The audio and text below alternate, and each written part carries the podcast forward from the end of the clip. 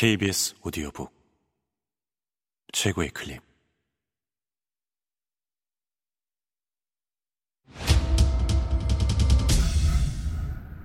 KBS 오디오북.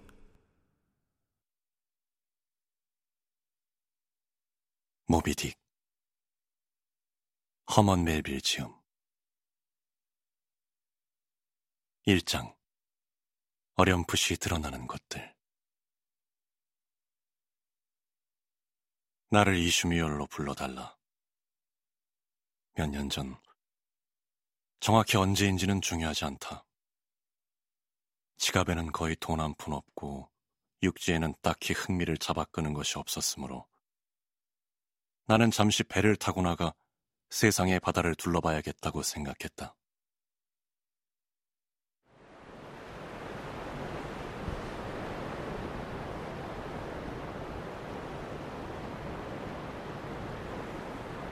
그것이 내가 우라증을 떨쳐버리고 날뛰는 피를 잠재우는 방법이다. 인매가 험악하게 굳어질 때, 내 영혼이 부슬부슬 비 내리는 축축한 11월 같아질 때, 나도 모르게 관을 파는 상점 앞에 멈춰 선다거나, 마주치는 장내 행렬의 후미를 따라갈 때, 그리고 특히 극심한 우울증에 사로잡힌 나머지 일부러 거리로 나가 사람들의 모자를 차례로 쳐서 떨어뜨리고 싶은 마음을 억누르려면 엄청난 도덕심을 발휘해야 할 때. 그럴 때면 최대한 서둘러 바다로 떠나야 할 시간이 되었다는 생각이 드는 것이다.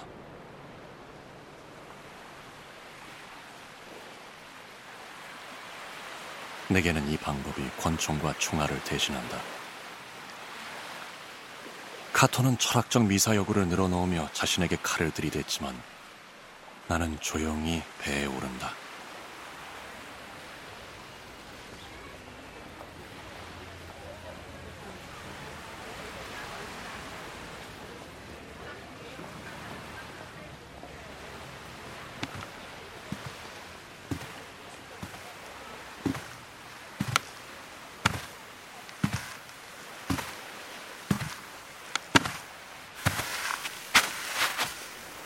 놀랄 일은 아니다. 바다를 알게 되면 신분을 막론하고 거의 모든 사람들이 언젠가는 바다에 대해 나와 비슷한 감정을 품게 될 테니까. 그리고 저기 인도의 섬들이 산호초에 둘러싸여 있듯 부두에 둘러싸여 있으며 사방에서 무역의 파도가 밀려오는 당신들의 섬 맨해튼시가 있다. 오른쪽으로 가든 왼쪽으로 가든 길은 바다로 이어진다. 시내 가장 끝자락에는 배터리 공원이 있는데 그곳의 웅장한 방파제는 파도에 씻기며 몇 시간 전만 해도 육지에서 멀리 떨어져 있던 미풍에 몸을 식힌다. 보라, 그곳에서 바다를 바라보는 사람들을. 꿈결 같은 안식일 오후에 도시를 거닐어 보라.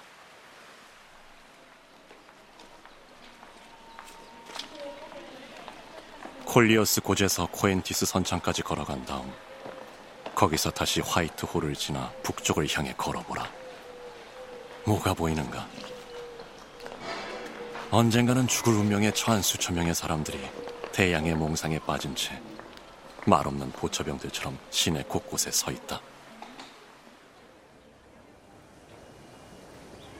누구는 말뚝 지지대에 기대어 있고 누구는 잔교 끝에 앉아 있으며 또 누구는 중국에서 온 배의 배전 너머를 바라보고 있고 누구는 로마 정치인이자 군인으로 그가 전투에서 패해 자살한 일은 스토아 철학의 한 면모를 보여준다. 마치 바다를 더 잘 보기 위해 안간힘을 쓰기라도 하듯 삭구 위에 높이 올라가 있다. 하지만 이들은 모두 육지인들이다. 주위를 온통 외까지와 회반죽으로 지은 건물 속에 갇혀서 보내는 계산대에 묶여 있거나 의자에 못 박혀 있거나 책상에 단단히 고정된 사람들. 그렇다면 이는 어째서인가? 푸른 들판은 사라져버렸나? 그들은 여기서 무얼 하고 있나? 하지만 보라. 더 많은 사람들이 바다에 뛰어들기라도 할 것처럼 곧장 이곳을 향해 오고 있다. 이상하기도 하지. 육지 가장 끝자락에 서는 일 말고는 그 무엇도 그들을 만족시켜주지 못하다니. 저기 보이는 창고 아래 그늘지고 바람 없는 곳에서 빈둥거리는 것만으로는 부족한 것이다. 그렇다. 그들은 물속에 빠지지 않는 선에서 최대한 물 가까이로 가야만 한다. 그리고 저기 그들이 수마일이나 줄지어 서 있다. 모두 육지인들로 좁은 길과 골목, 거리와 대로 동서남북 사방에서 몰려온다. 그러나 여기서 그들은 모두 하나가 된다. 그러니까 저 모든 배들의 나침반이 지닌 자력이 저들을 이곳으로 끌어모으기라도 한다는 말인가?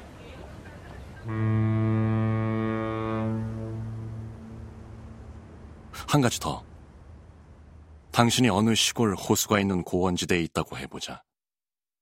마음에 드는 어떤 길을 택하든 당신은 10중 8구 계곡을 따라 내려가 개울의 웅덩이에 당도하게 될 것이다.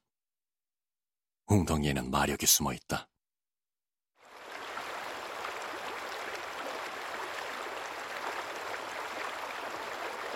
세상에서 가장 얼빠진 인간 하나를 깊은 몽상에 빠뜨린 다음 그를 일으켜 세워 두 다리를 바삐 움직이게 해보라. 그 지방에 물이 있는 한 그는 분명 당신을 물 있는 쪽으로 인도할 것이다.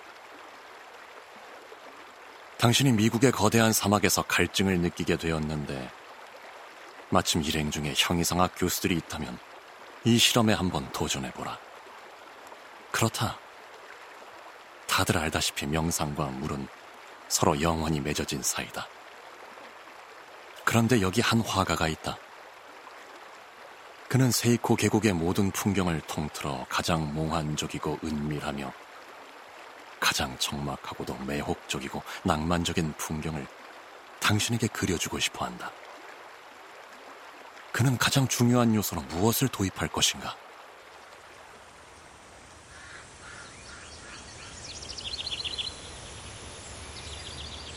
그가 저기 세운 나무들은 마치 그 속에 은둔자나 십자가상에 들어 앉아 있기라도 하냥 몸통이 텅 비어 있다.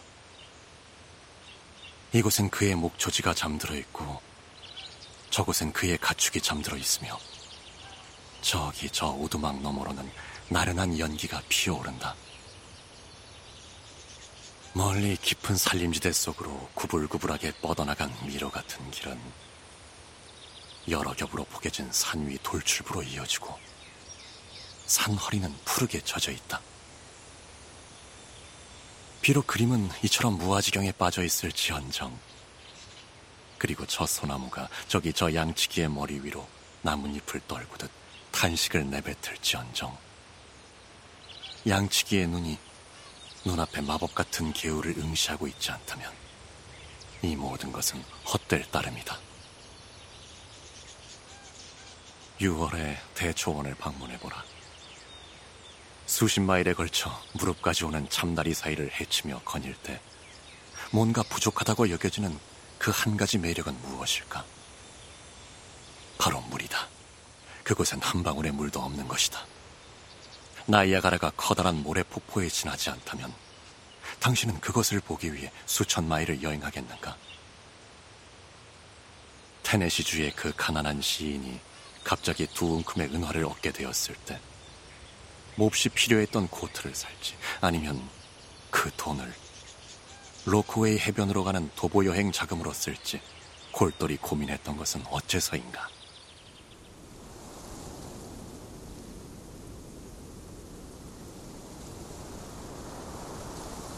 왜 늠름하고 건강한 영혼을 지닌 늠름하고 건강한 청년들 대다수는 언젠가 바다로 가게 되길 그토록 열망하는가?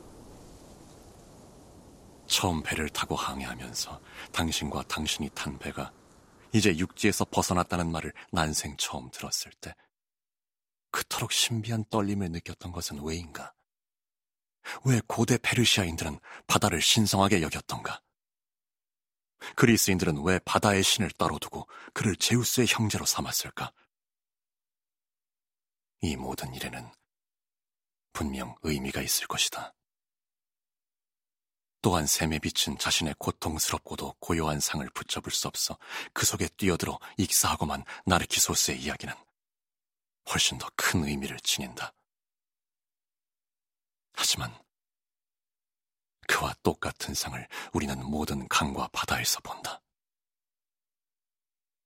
그것은 붙잡을 수 없는 헛개비 같은 인생의 상이며 모든 것의 열쇠다.